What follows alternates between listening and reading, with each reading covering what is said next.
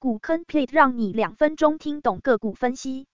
全家获利能力缓慢提升趋势，净利率与 ROE 逐年增加。公司近期营收持续增长，存货 and 应收账款皆降低，营运体质持续改善。EPS 与每股自由现金流提升，大股东维持在百分之九十左右。市场消息，全家开始试办科技无人超商。全家透过自有品牌商品提升获利能力。台湾全家的股权结构向来稳定，以日商全家便利商店持股百分之五十为首，食品大厂泰山持股超过两成，还有三洋维士比集团合计逾百分之九。全家近年持续成长，股价持平震荡，可待好时机再进场。